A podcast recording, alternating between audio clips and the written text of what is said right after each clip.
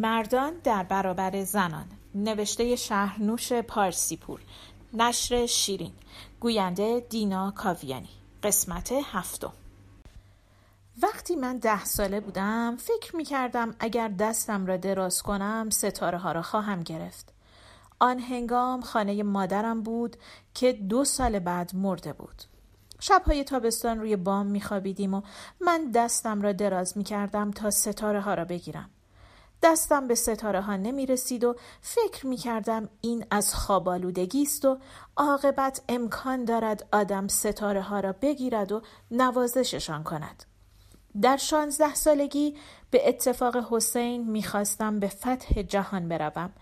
تمام روزهای شورانگیز بحث‌های مدرسه را در خاطر دارم. حسین کمی بزرگتر و کمی عاقل‌تر بود و بسیار بیشتر خوانده بود.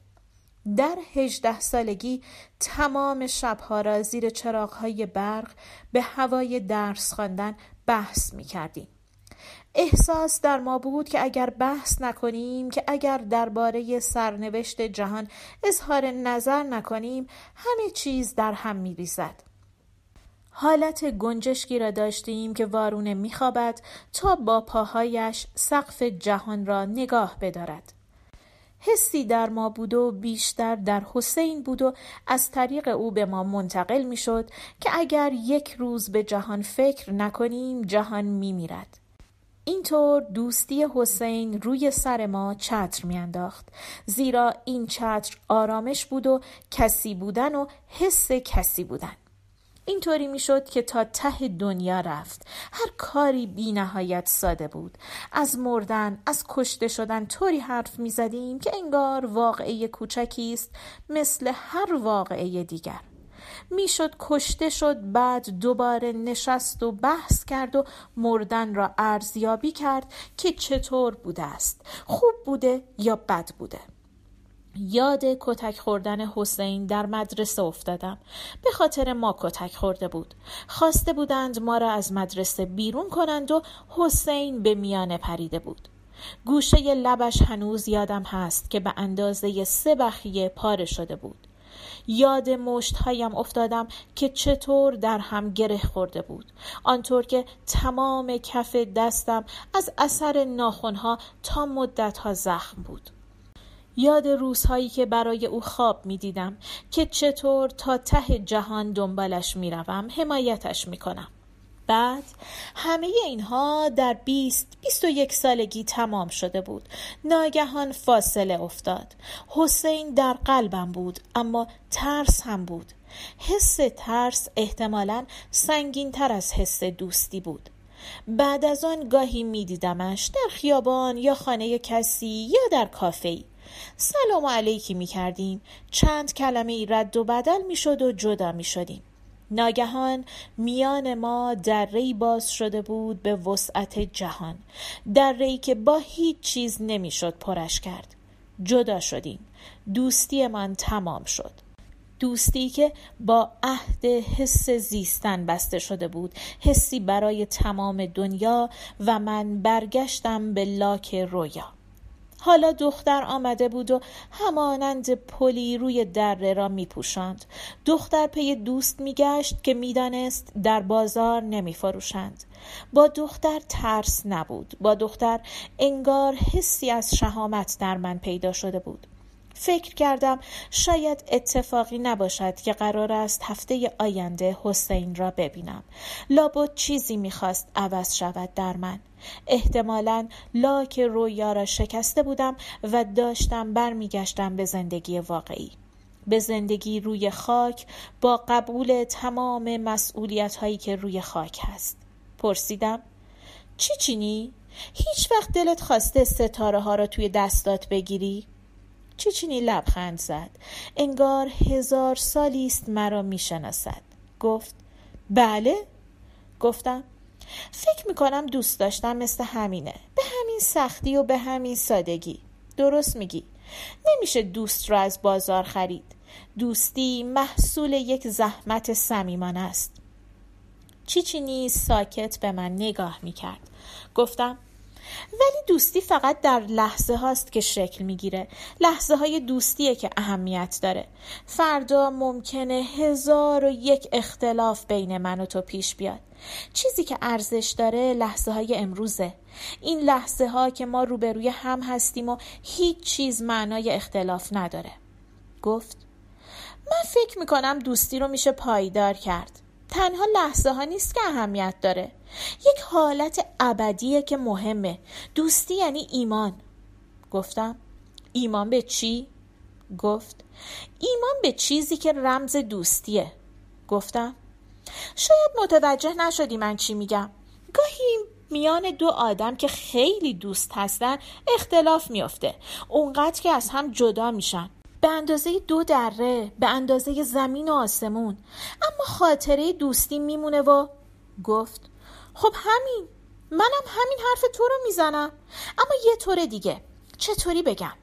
دلیلی باید برای یک دوستی وجود داشته باشه. این دلیل رمز دوستیه و این رمز یعنی ایمان. ایمان به یه چیزی، نمیدونم به چی، ولی به یه چیزی. گفتم اما گاهی این ایمان غلطه، نادرسته، با طبیعت تو جور نیست، مجبوری دوستی تو تموم کنی. گفت نه، متوجه نیستی. برای من دوستی معنیش از این حرفا بزرگتره. تو هیچ وقت دلت خواسته مثلا سجده کنی؟ گفتم به چی؟ گفت به هر چی ایمان داری. گفتم من به هیچ چیز ایمان ندارم. گفت خب باز بد گفتم. ببین، من یه وقت توی یه صحرا بودم و غروب بود و خورشید داشت میشست پایین. پاییز بود و رنگ سرخ روی درختا نشسته بود. من همینطور که تنها ایستاده بودم یه دفعه حس کردم دلم میخواد جلوی خورشید سجده کنم.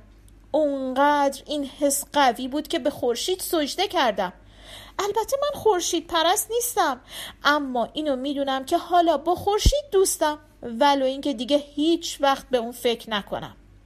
گفتم زیباست این که میگی، اما خورشید با آدم فرق داره. گفت درسته، اما هر آدمی یه نقطه رابطه است با طبیعت. ناگهان یه روز کشف میکنی که اوه اوه، این الف یا ب یا ج طبیعت دریا رو داره. البته دریا نیست، اما دریاواره. بعد هزار سال میگذره و الف یا ب یا ج رو نمیبینی، اما همیشه در ذهن تو هست با خاطره دریا. گفتم در خاطره تو هست، اما در واقع نیست. بعد یه سوال پیش میاد، این الف یا ب یا ج آیا واقعا دریاواره یا تویی که اونو دریا میبینی؟ گفت مهم نیست. اگه کسی بتونه یه روز، فقط یه روز چنین حسی رو در تو بیدار کنه کافیه. مسلماً با این احساس یه جور شناخت برای تو در زندگی پیدا میشه. این شناخت تا آخر عمر با تو میمونه. میدونی احمد، من مدیون خیلیا تو زندگیم هستم، خیلیا که حتی خودشونم نمیدونن که در ذهن من زندگی میکنند. گفتم آدم دریاوار خیلی میشناسم، نمیدونم دریا بودن یا نبودند، اما به هر حال در من برای اونها این حس بود. گرم شده بودم از حرف زدن. خیلی وقت بود حرف نمی زدم. حتی حرفهایم برای خودم ناشناس بود. سالها بود به این حرفها فکر نکرده بودم. همه آنها را رانده بودم ته قلبم، ته ذهنم و دریچه ها را محکم بسته بودم. آن وقت برای چیچینی بعد از سالها و به عنوان نخستین نفر بعد از سالها از حسین حرف زدم. برایش از یک دهه غم‌انگیز حرف زدم که چطور حدود و ابعاد فکر که پهنه‌ای داشت به مسلخ می‌رفت و اندک اندک اسیر زندان می‌شد. از مردمی حرف زدم که امروز بودند و فردا ناپدید می‌شدند. از مردمی گفتم که در عرق فروشی ها میلولیدند، که معتاد بودند. از خودم گفتم، از تمام سالهایی که در پهنه وحشت راه میرفتم. گفتم که چطور در کنج خودم کس کردم، در خودم تا شدم. از وحشت و اینکه چقدر ترسیده بودم نگفتم، اما واکنش های وحشت را گفتم. اینکه خودم را به دست خودم در چهار دیوار اتاقم زندانی کردم. تمام فکرهایی که سالها پس زده بودم برمیگشت. در دختر چه بود که حرفها برمیگشت؟ دختر نسل ما را نمی شناخت. چیزی راجع به ما نخوانده بود. دهان به دهان چیزهایی شنیده بود. با شعر چیزهایی کشف کرده بود. با قصه رفته بود به دنیای ابهامات و در تاریکی کورمال کورمال حرکت می کرد. جریانهای سیاسی را در هم و بر هم اندکی می شناخت. جریانهای سیاسی در زمان به هم پیچیده بودند و همگی به خاطرات گنگ تبدیل شده بودند. چیزی را نمیشد از چیزی تشخیص داد و ما در خس و خاشاک زمان پیش می رفتیم و حرف می زدیم. دختر می کوشید دانسته هایش را با دیده های من سازگار کند و من ناگهان متوجه می شدم این همه سال چگونه دیدن آنچه را که در اطرافم می گذشت آشکارا و به عمد نادیده گرفته بودم. گویی میان من و جهان شیشه تاری قرار داده بودند. جهان عبارت بود از اداره، یک خانه دو اتاقه در منیریه و دانشگاه، و دانشگاه عبارت بود از با عجله دویدن، در کلاس حاضر شدن و با عجله خارج شدن. ناگهان متوجه شدم که حتی یک دوست از دوره دانشگاه برای خودم حفظ نکردم و دوستان دوره دبیرستان را سالها بود نخواسته بودم ببینم. به خودم گفتم سلام موش کور. گفتم چیچینی من خیلی باختم.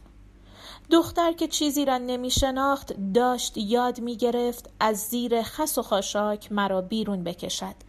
من البته باید قهرمان می بودم. دختر می خواست اینطور فکر کند و اگر من باخته بودم. دختر سرش را جلو آورد و آرام گونم را بوسید. هر وقت می شد دختر را لمس کرد چیزی در دلم فرو می ریخت. این بار هم همینطور بود. گیج شده بودم. بی اختیار گونه‌اش را بوسیدم. دوباره گونم را بوسید. این حرکت را میشد تا بی نهایت جهان ادامه داد. معذرت میخوام. پیش خدمت مقابل ما ایستاده بود. گفت معذرت میخوام. این کارا اینجا قدغنه. چیچینی پرسید چرا؟ پیش خدمت گفت نمیدونم خانم، دستور مدیریته. پیش خدمت عصبانی بود. شاید بدش نمیامد هر دوی ما را کتک بزند. گفتم میریم جای دیگه؟ دلم میخواست حالتی را که پیش آمده بود برای مدتی حفظ کنم. خیلی دلم میخواست برای پیش خدمت مسئله را شرح دهم. برایش بگویم که چطور آدم خودداری هستم. مثلا چطور حتی تنها که هستم حال طبیعیم را از خودم مخفی میکنم و حالا یکی دو ثانیه یک حالت طبیعی آمده بود. مسلماً اگر پیش خدمت این را کشف می کرد کمی مهربان می شد. اما نمی شد با پیش خدمت راجع به این چیزها بحث کرد. تقریباً با هیچ کس نمی شد. رفتیم به باغی در ونک. یک کافه قدیمی با استخری پر از مرغابی و اردک و میزها دور استخر و درختهای بزرگ کهنسال و پیش خدمت هایی که همانند فشنگ در اطراف میزها میدوند و ناخواسته ظرف های ماست و خیارهای پوست نکنده را روی میز میگذارند و ترشی و سالاد و تازه بعدش دستور غذا میگیرند.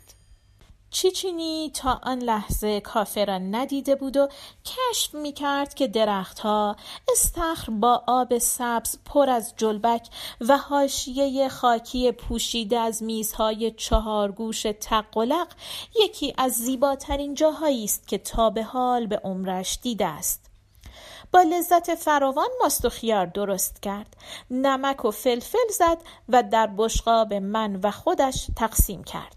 فکر کرد اگر نعنا هم بود بهتر می شد.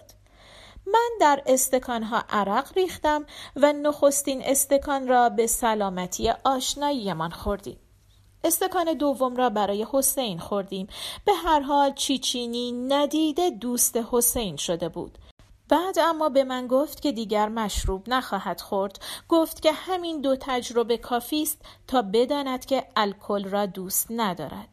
این تصمیمش مرا خوشحال کرده بود، هرچند که این خودم بودم او را وادار به خوردن مشروب کرده بودم. فکر کردم حسین دارد برمیگردد، حسین هجده نوزده سالگی من. لابد اینها به خاطر نوزده ساله‌ای بود که در برابر من نشسته بود و با چشم‌های گرد شده از دقت هر حرفی را که از دهان من بیرون می‌آمد می‌قاپید. فکر کردم شاید نوزده سالگی سن نیست که آدم ناگهان تصمیمش را می‌گیرد. شاید آدم خودش نداند تصمیم گرفته است، اما هر تصمیمی بگیرد احتمالاً در تمام زندگیش مؤثر خواهد بود. من در نوزده سالگی چهار دیواری زندگیم را تصمیم گرفته بودم. یک چهار دیوار امن و راحت و خالی، بسیار خالی. حالا یک نوزده ساله آمده بود و مرا بر می گرداند به نوزده سالگی. فکر کردم شاید این پانزده سال را فقط دور خودم گشته بودم تا برگردم به حالت نوزده سالگی. فکر کردم شاید بشود کمی از حس جوان او را به خودم منتقل کنم. این حس جوان ساده که روبروی من لبخند میزد و با شادی هر چیز کوچکی را شگفت‌انگیز تلقی میکرد.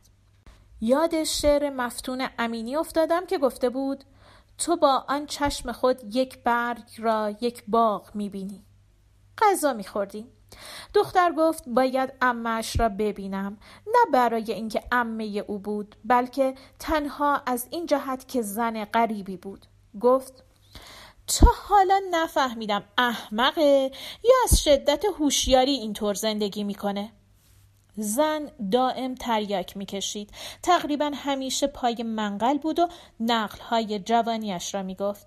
همیشه چند نفری را دعوت میکرد تا پای بساطش بنشینند. گفت وسط تمام این حرکات مبتذل یه دفعه میگه بالاخره اژدهای زرد دنیا رو میگیره، یا مثلا دعا میکنه آخر زمان همین فردا باشه. گاهی هم یک دفعه از سیاست اقتصادی دولت انتقاد میکنه. میبینی؟ پرسیدم چه چیزی در این جریان عجیبه؟ گفت نمیدونم، مسئله اینه که گویا یک روز ده بیست سال پیش در خیابون برخورده به جمعیتی که میتینگ میدادن یا یک کار اینطوری. از اون وقت ناگهان ترقه‌ای تو مغزش صدا کرده. خودش میگه یک ترقه درقی توی سرم ترکید. چیچینی خندید، گفت به هر حال از سربند ترکیدن ترقه عمه یکم ذهن اجتماعی پیدا کرده.